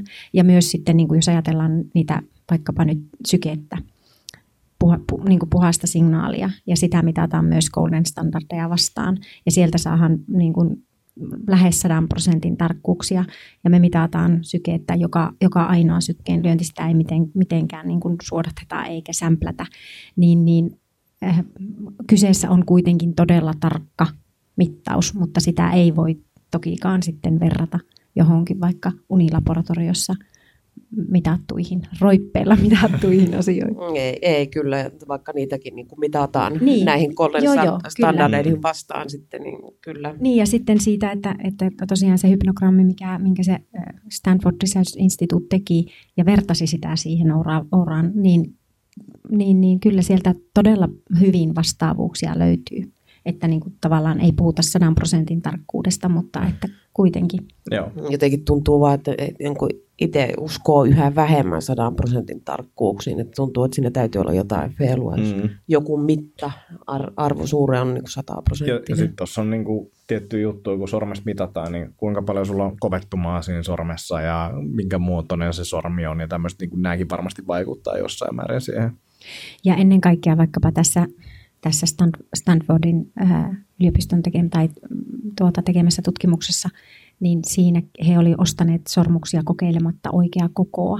Mm. Eli oikea koko on kaikista merkittävin, että, että orahan mittaa infrapunavalolla, e- eli ei haittaa vaikka on tatuointeja ja se, sit se ei niin kuin näy se valo ja infrapuna on muutenkin todettu, että sillä, silläkin on niin kuin terveyteen positiivisesti vaikuttavia asioita, niin, mutta se koko, että se sormus ei hirveästi pyöri, että ne mitta-anturit siellä sormuksen sisällä olisi kuitenkin niin kuin istuisi aika hyvin sitä sormusta vast- vasten.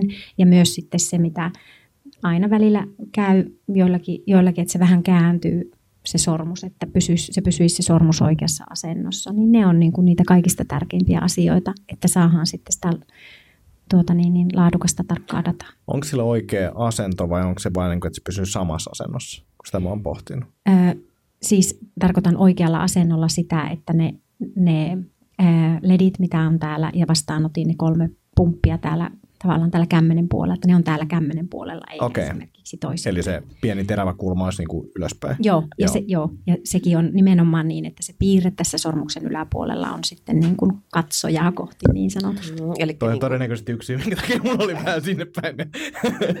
Meillä on siis duunissa on yksi sormus, mitä mä oon käyttänyt, joka on todennäköisesti hieman liian iso mulle, koska se muistaakseni pyörii niin, eli tolleen. niin sanotut reijät siellä, niin, niin, niin tästä voi olla kysymys, että siellä on vähän sormus pyörinyt, Joo. pyörinyt yön aikana, että ei, ei suinkaan kukaan ole lakannut sydän sykkimästä siellä. Mä tein, tota, mä tein tämmöisen oman tieteellisen validointin, mikä ei tietenkään validointi, koska käytetään kahta mittalaitetta, jotka mittaa mo- molemmat omia juttuja, mutta siis pidin First Beat-mittaria tuossa viikon verran, viikon verran kiinni ja, ja sitten mielenkiinnosta vertailin sitä Ouraan, niin, niin tota, ää, jos mä laitoin tähän ylös siis tuon alimman sykkeen, HRVn ja sitten noin unipisteet vs. unen palauttavuus, mitkä tietenkin on eri jutut, eri jutut noilla eri laitteilla, mutta ihan mielenkiinnosta katselin noita, niin, niin Oura näytti säännöllisesti 1-3 pykälää korkeampaa niin kuin yön alinta sykettä kuin First Beat mulla tässä viikon aikana. Sitten toi HRV oli suurin piirtein samoissa, samoissa. Siinäkin Oura näytti, näytti niin kuin ehkä keskiarvoisesti jotain kahdeksan pykälää korkeampaa HRVtä mulle kuin, mm. kuin First Beat. Vaihteluväli oli miinus kahdesta plus 14. Ja sitten noin unipisteet oli sillä lailla hauskat, että, että tota, mä meinasin tulla kipeäksi tämän viikon niin keskivaiheella. Ja, mutta sitten se onneksi meni ohi, niin, niin First Beatissä unen palauttavuus romahti tuolta niin kuin noin 90 4, 6, 5, 6 siinä, kun meinasin tulla kipeäksi, ja aura putosi noin 90 vaan 7, 8. Tietenkin taas mitataan erilaisia asioita, mutta, mutta ne oli kumminkin molemmat niin träkkäs sen ihan saman, saman dipin siinä unenlaadussa sitten, kun Oliko muuten lämpötilassa, huomasitko tai sitä? Koska se on mun mielestä mielenkiintoinen se, että Oura mittaa sitä lämpötilaa, se on flunssissa ja muissa, niin aika kiva mittari. Joo, joo itse asiassa tässä, nyt en muistanut katsoa tähän, mutta aikaisemmin kun oli joskus vuoden alussa oli niin kuin parin päivän niin kuin melkein oikea flunssa. Tämä oli niin kuin, ei ollut edes oikea flunssa, mutta, mutta Mies flunssa. Musta tuntuu, että on tulossa kipeäksi. älä nyt se on Niin- niin täällä. Joo, joo. niin, tota, joo, selkeästi nousi, Joo. nousi silloin tuon tuo lämpötila. Tuli hälytykset päälle. Nyt, nyt varovasti. tuon tuo lämpötila sillä tosi mielenkiintoinen. Sehän vaikuttaa siihen readiness-arvoon arvoon sitten voimakkaasti, että siinä vaiheessa kun lämpötila nousee, niin siinä vaiheessa readiness kyllä tippuu, tippuu radikaalisti. Ja myös sitten se lämpötila, niin kuin silloin kun on siis sairas miesflunssassa tai, tai, flunssa, oikeassa tai vain flunssassa. flunssassa, niin, niin tuota, koska mä ensimmäinen on huomattavasti vakavampi tauti, olen, olen sen huomannut. Mutta tuota, niin, ää, mutta sitten esimerkiksi siinä, silloin, kun oli Ouran, Ouran tuota, niin, niin julkistus ja oli aika tiukka se työrupeama siinä, siinä sitä ennen, niin nyt sitten jälkikäteen, kun katsoi niitä omia datoja, niin siellä on niin kuin HRV on lähtenyt niin kuin laskemaan ensimmäisenä, eli HRV on niin kuin reagoinut ensimmäisenä, sitten leposyke on lähtenyt hiipimään ylöspäin. Ja viimeisenä on sitten lähtenyt lämpötila. Eli siinä vaiheessa on, ollaan jo siinä varmaan, en tiedä mitä se oli sanoa, mutta korkkauksen kynnyksellä, että, että, että jos ei niin kuin ennen usko, niin sitten jos se lämpötila lähtee Joo. hiipimään ylös, niin kyllä niin kuin eli, elimistö on siinä vaiheessa käy niin kuin yli, yli kuormalla. Niin, yli kierroksilla, kyllä. Ei, ei siinä oikeastaan mistään sen kummemmasta ole ollut kysymys. Joo. Hyvä. Tota, mä mietin, että odotetaanko täältä kysymyksiä, ehditään käymään näitä. Joo. Vai joo. oliko sulla jotain? Otetaan. Joo. Tota, ää, Manne Tiensuu laittoi Facebookissa, että mulla laski illan kova treeni readiness enemmän kuin pullo viiniä. Minulle toi Ouran logiikka ei ole vielä ihan auennut, siellä on niitä muuttuja niin paljon. Mutta tuntui joudolta, että vaikka pullollisen viinin jälkeen HRV ihan alhaalla, pulssi jopa yli 10 lyöntiä normaalia korkeammalla, niin Oura huutelee, että rise and shine, tänään lähtee. Ja yhden, yhden reippaan jumpan jälkeen seuraavana päivänä tosi iisisti. Kysymykset. Mikä siihen readiness vaikuttaa eniten? Mitä tuosta hengitystiheydestä voi päätellä ja mitä uutta tulossa kautta suunnitelmissa? Joo, me juteltiin itse asiassa tästä kysymy- kysymyksestä niin kuin, niin kuin jo Soilenkin kanssa ja, ja tuota, myös meidän tiedehannun kanssa. Ja tietenkin, ja, ja Tiedehannu, toi on Se, se, se, se, hyvä. On- haluan olla tiedehannu lem, minun lempinimi ihanalle kollegalle. Tuota, niin, niin, ja, ja siinä mielessä niin kuin, vaikea tässä niin kuin, sanoa mitenkään tyhjentävästi Mm. mm. kaikkiin noihin, noihin hyviä, hyviä kysymyksiä. Mutta itse niin kuin miet, lähtisi miettimään nyt siltä kannalta esimerkiksi, että jos juo pullollisen viiniä, niin mitä on tehnyt niinä edeltävinä päivinä ja mitä Mm. on tehnyt sinä päivänä. Onko syönyt hyvin, onko nukkunut, onko niin kuin tavallaan niin sanotusti bilekunnossa, jolloin se kest, pyst, niin kuin kestää sitä Mm. alkoholia paremmin, jolloin sitten ei ole tullut niin, niin esimerkiksi mulla taas voin näyttää, kun viime viikon loppuna olin levillä, niin, niin, niin tyttöjen reissussa, niin kyllä sillä alkoholilla sillä on aivan oikeasti iso, iso, iso merkitys siihen, miltä, mitä, mitä se data näyttää, ja yleensä ne on punaisella.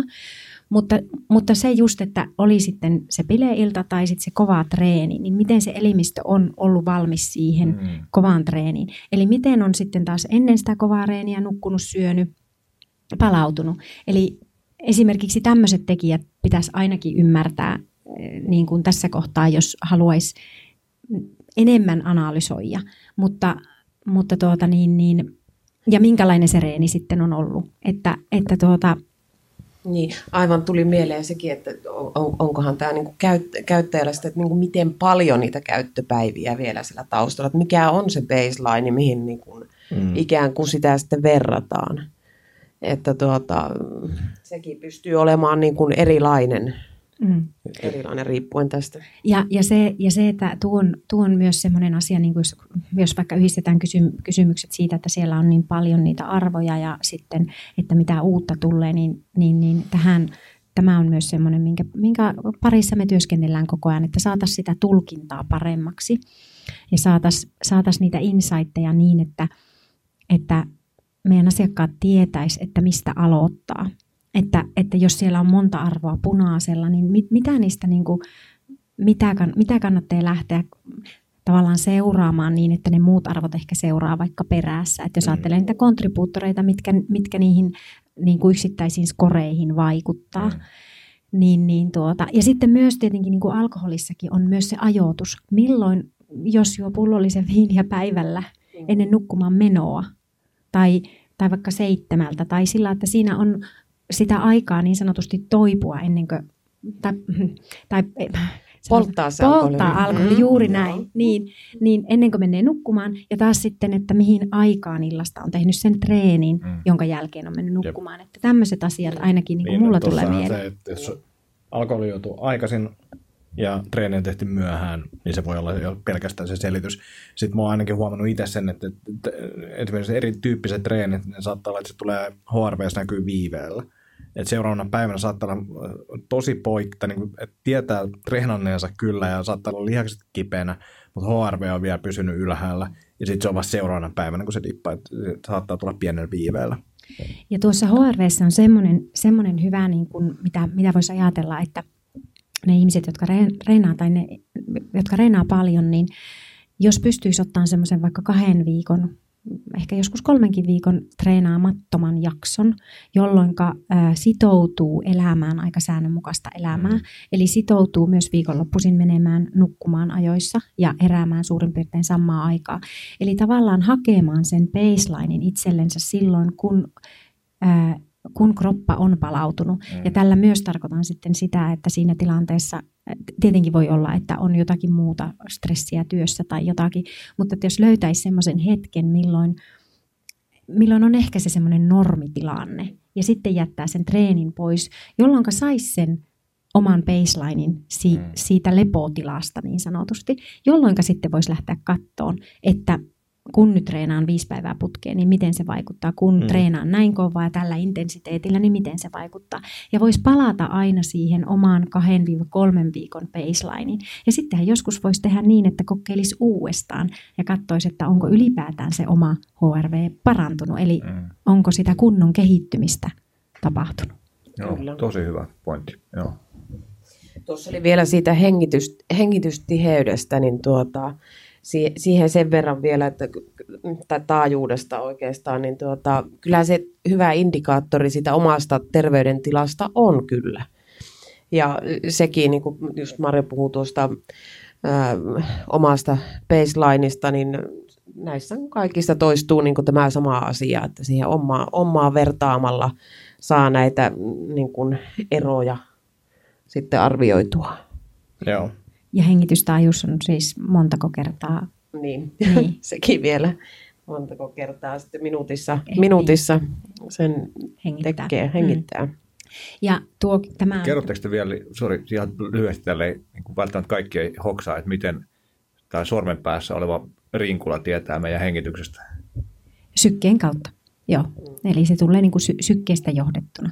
Just näin. Ja- Eli syke niin kuin nousee ja laskee sen mukaan, että vedetäänkö sisään happea Joo. vai pu- puoletaanko ulos. Joo.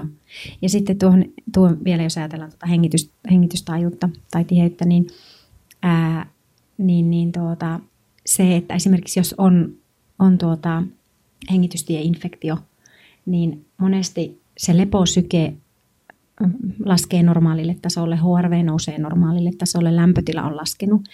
Mutta sitten se, että jos se on ollut hengitystieinfektio, niin se, se, sitä kannattaa myös seurata, si- etenkin siinä tilanteessa ennen kuin lähtee rasittamaan itseä samalla intensiteetillä kuin aikaisemmin. Okei. Et si, se saat, siinä saattaa kestää jopa kolme viikkoa ennen kuin se sinun hengitystaajuus palautuu sille normaalitasolle. Eli se on ennen kaikkea tämmöisessä tapauksessa hyödyllinen. Joo. Hyvä. Tämä oli erittäin mielenkiintoista. Hyvä. Oliko Antilla kommentteja tähän? Mennään seuraavaan kysymykseen. Maikku, moi Jaakko, mulla olisi pari kyssäriä Oura-podcastiin, neljä kappaletta. Miten voi vaikuttaa HRVn nostamiseen? Mulla pyörii keskiarvo noin 20 paikkeilla. Mitä yölliset piikit HRVssä tarkoittavat vai tarkoittaako mitään? Mulla paukkuu recovery time jatkuvasti punaisella ja minimissä. Miten voisin siihen vaikuttaa? Ja kuinka huonoa on se, että leposyke on matalimmillaan vasta noin tunti-puolitoista tuntia ennen heräämistä. Niin ja taustatiedoiksi voisi varmaan sanoa, että ikää 40 V ja voimatreeniä kolme kertaa viikossa.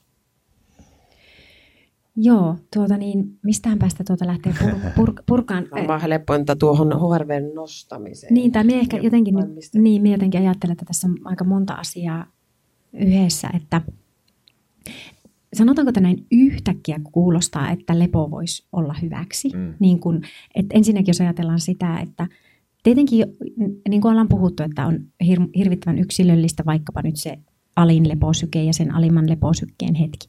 Mutta sitten semmoista niin kuin riippumattoahan siinä tavoitellaan, mm. eli että saataisiin siellä ää, pu, niin kuin keski, nukkumis, nukkumisjakson keskikohdassa mahdollisesti, tai siellä mieluummin siellä alkupäässä sitä. Se se laskeva. Niin, siellä olisi se laskeva.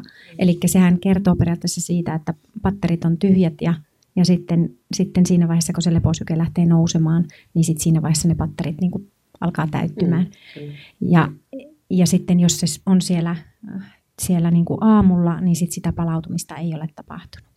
Ja yleensä sitten, jos on, kun en taas sitten, jos hän reenaa, reenaa tuota niin, niin voimatreeniä, niin voisiko ajatella, että siihen voisi ottaa jotakin muuta, vaikka, vaikka jonkunlaista palauttavaa kävelyä tai, tai hölkkää tai jotakin muuta semmoista aero, aero, aerobisempaa, eli ei niin välttämättä yksipuolista treeniä, mm. jos, jos on näin. En, nyt on vaikea tehdä olet, olettamuksia.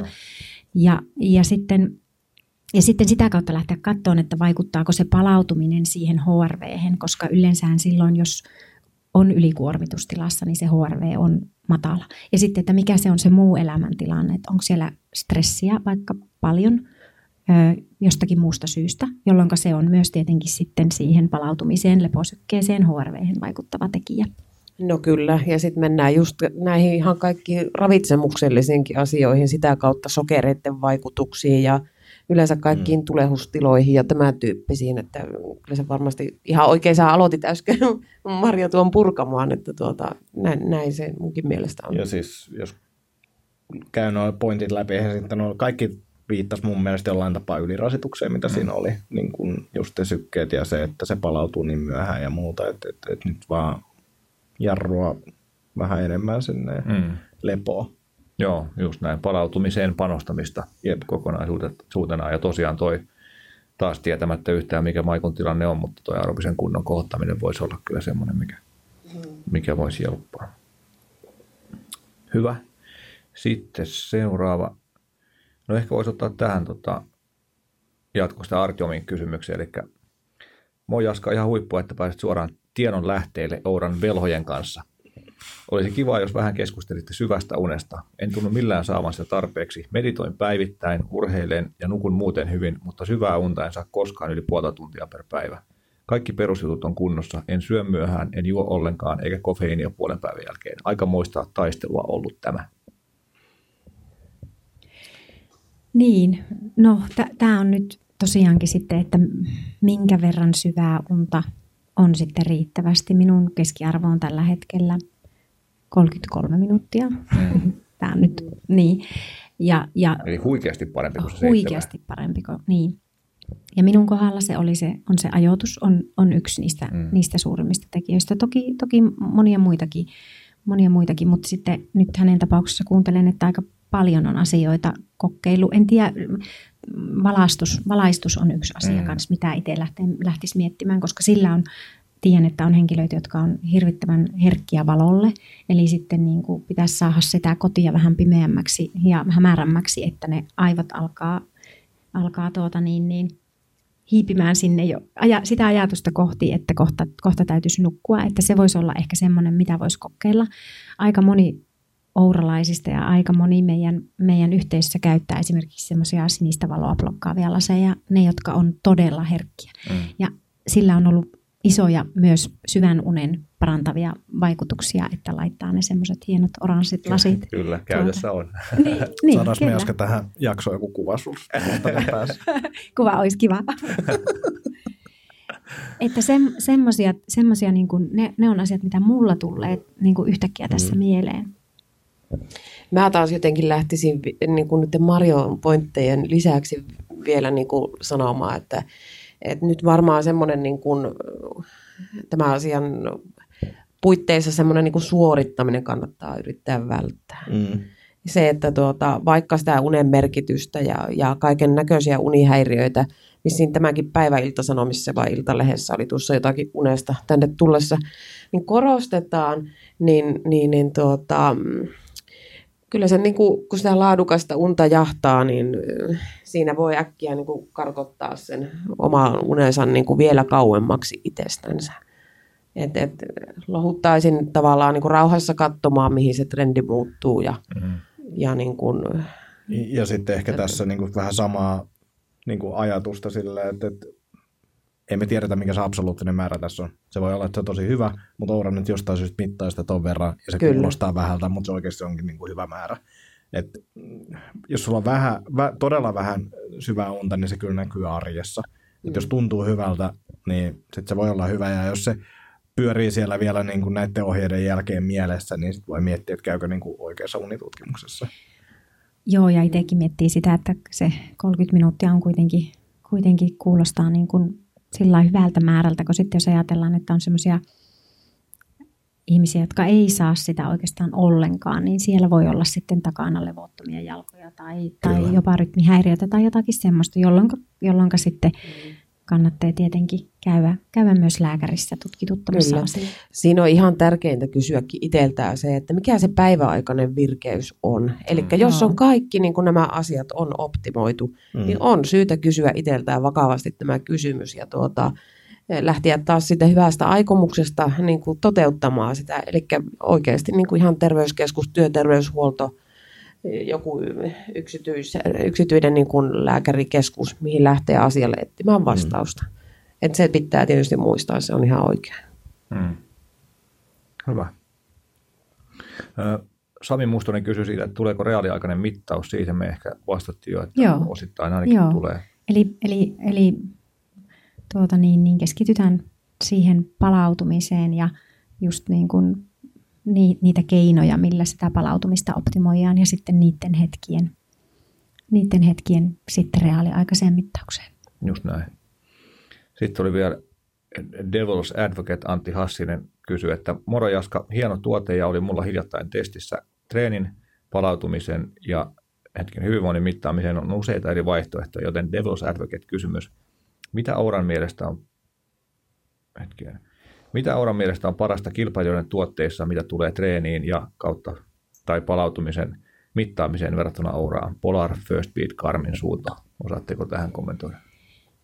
No sen verran minä kommentoin ja, ja uskon, että niin kuin me ouralaiset allekirjoitetaan, allekirjoitetaan kaikki, kaikki suurin piirtein tämä, että me itse nähdään, että nämä lait, laitteet, mittalaitteet, gadgetit on semmoinen niin kuin toisiaan kom, komplementaarisesti täydentävä mm, niin kuin mahdollisuus, että, että niin kuin minusta minä nyt lähde tässä yksittäisiä Mm. tuotteita arvioimaan, mulla ei ed- edes kaikista, kaikista laitteista näistä ole kokemusta, mutta että sen käyttäjän oman henkilökohtaisen tarpeen edellä, että, et, niin sitä kautta löytyy se paras kompo. Ja, ja sitten just niin, että, että esimerkiksi me Ourana haluttaisiin jonakin päivänä esimerkiksi meidän palvelun kautta vaikkapa kertoa, että sinua lähellä on nyt Jaakko, coachi, joka niin kuin voi auttaa sinua, jos, on, jos haluaa niin kuin jotakin tiettyä asiaa parantaa, missä, missä Jaakko coach voi antaa parhaita, parasta, et, par- parhaita ohjeita, että tuoda, se- tuoda sille ihmiselle, tai vaikkapa näitä Blue Blocking laseja, Mm. että, että se, mikä saa sinut palautumaan ja se, mikä saa, saa sinun arjesta niin kuin elämisen arvosta, niin go for it. Mm. Että, että si, niin kuin, tai missään tapauksessa saa olla niin kuin vakavaa tai, tai niin kuin millään lailla niin kuin ahistava, ahistava asia, että, että mahdollisuuksia on paljon ja sitten siitä omasta käyttäjän tarpeesta lähtöisin, niin täytyy löytää ne itselle sopivimmat vaihtoehdot. Ja me uskotaan, että Oura pystyy sen myös tekemään, niin siksi voi ehkä näinkin sitten lämmöllä sanoa.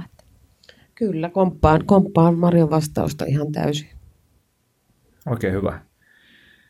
Pitää alkaa varmaan räppäämään pikkuhiljaa. Ollaan vedetty huikea, huikea hyvä. Ja, Puolitoista ja, tuntia. joo, hyvät setit ja saatiin tosiaan kaikki nuo yleisökysymykset käytyy läpi. Niin, Noniin. niin tota, mä ajattelin, että, että onko Antti vielä jotain, onko sulla siellä listalla vielä joku, joku juttu? Mm, no ehkä se, että on, on, onko jotain muuta uutta, mitä on tulossa, mitä voitte paljastaa.